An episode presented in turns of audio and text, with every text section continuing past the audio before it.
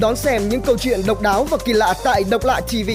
Đăng ký ngay kênh YouTube Độc Lạ TV để theo dõi những thông tin thú vị và mở mang kiến thức mỗi ngày. Tứ bất tử trong tín ngưỡng dân gian Việt Nam là ai? Tứ bất tử là tên gọi chung của bốn vị thánh bất tử trong tín ngưỡng Việt Nam. Tác giả Nguyễn Tuân trong thiên truyện Trên đỉnh non tảng in trong tập Vang bóng một thời có viết Bốn vị tứ bất tử nơi thế giới U Linh Thánh Tản Viên, Chữ Đồng Tử, Phù Động Thiên Vương và Chú Liễu Hạnh có ảnh hưởng sâu sắc đến tín ngưỡng văn hóa tâm linh của dân tộc Việt Nam. Trước hết, nói về con số 4, tứ. Trong tư duy của người Việt, con số này mang tính ước lệ và có ý nghĩa lớn. Tứ, 4 là một hằng số được dùng để khái quát về một phạm trù nào đó. Ví dụ, tứ trấn, an nam tứ đại tài, tràng an tứ hổ, sơn tây tứ quý, mổ la canh cót tứ danh hương, vân vân. Có thể thấy rằng mọi cơ cấu giá trị vật chất tinh thần nhiều khi được bắt đầu bằng bộ tứ. Và việc chọn lấy bốn trong toàn thể của một tập hợp là chọn lấy những gì tiêu biểu nhất, độc đáo nhất và có tính thời đại. Từ bất tử cũng là một tập hợp như vậy. Trong các vị thần được dân chúng Việt Nam thờ phụng và đã được tôn lên hàng thượng đẳng thần, có bốn vị được coi là tứ bất tử. Vị này, theo lời tục truyền và thần tích, đã không chết và đã về trời. Tứ bất tử là chữ đồng tử, liễu hạnh công chúa, tản viên sân thần, phù động thiên vương. Người đời thanh nói, tản viên đại vương đi từ biển lên núi. Phù động thiên vương cưỡi ngựa bay lên không trung. Đồng tử nhà họ chữ gậy nón lên trời. Ninh Sơn nay là Sài Sơn, từ đạo hạnh in dấu vào đá để đầu thai, ấy là An Nam Tứ Bất Tử vậy. Chữ Đồng Tử là người chữ Xá, huyện Văn Giang, tỉnh Bắc Ninh, là con trai ông chữ Cù Vân, thường được người ta tôn là chữ Đạo Tổ. Chữ Đồng Tử đã kết duyên với Tiên Dung công chúa, con gái vua Hùng Vương. Sự tích được kể rõ ràng trong Nam Hải dị nhân của Phan Kế Bính. Ngài là tượng trưng cho tình yêu, hôn nhân và sự sung túc giàu có.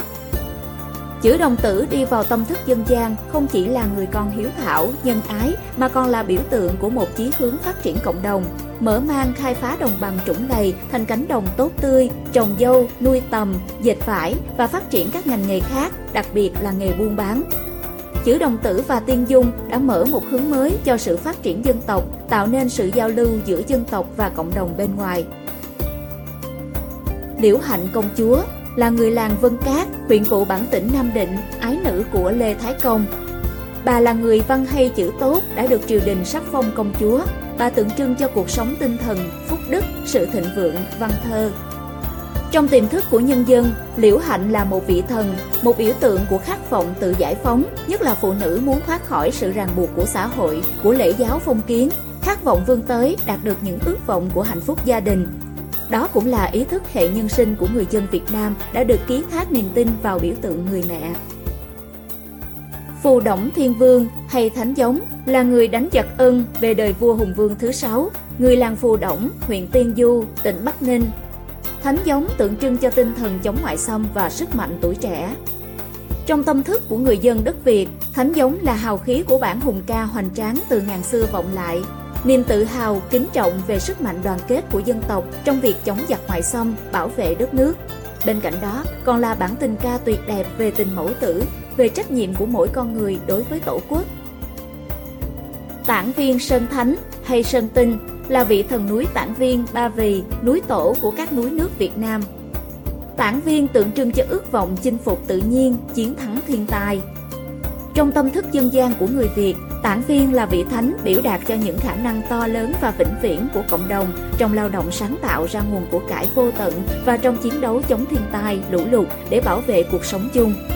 Tuy nhiên, đã có hai quan niệm và cách giải thích nguồn gốc của vị thánh này. Tín ngưỡng thờ tứ bất tử là một nét sáng tạo độc đáo, riêng biệt, thuần túy của người Việt Nam, được kết tinh từ những giá trị truyền thống tốt đẹp của dân tộc trong suốt chiều dài lịch sử đấu tranh dựng nước và giữ nước là một bộ phận không thể tách rời trong di sản văn hóa của dân tộc. Ngày nay, tín ngưỡng thờ tứ bất tử tiếp tục làm phong phú đời sống văn hóa tinh thần của nhân dân, đồng thời góp phần vào sự nghiệp xây dựng và bảo vệ Tổ quốc. Đón xem những câu chuyện độc đáo và kỳ lạ tại Độc Lạ TV. Đăng ký ngay kênh YouTube Độc Lạ TV để theo dõi những thông tin thú vị và mở mang kiến thức mỗi ngày.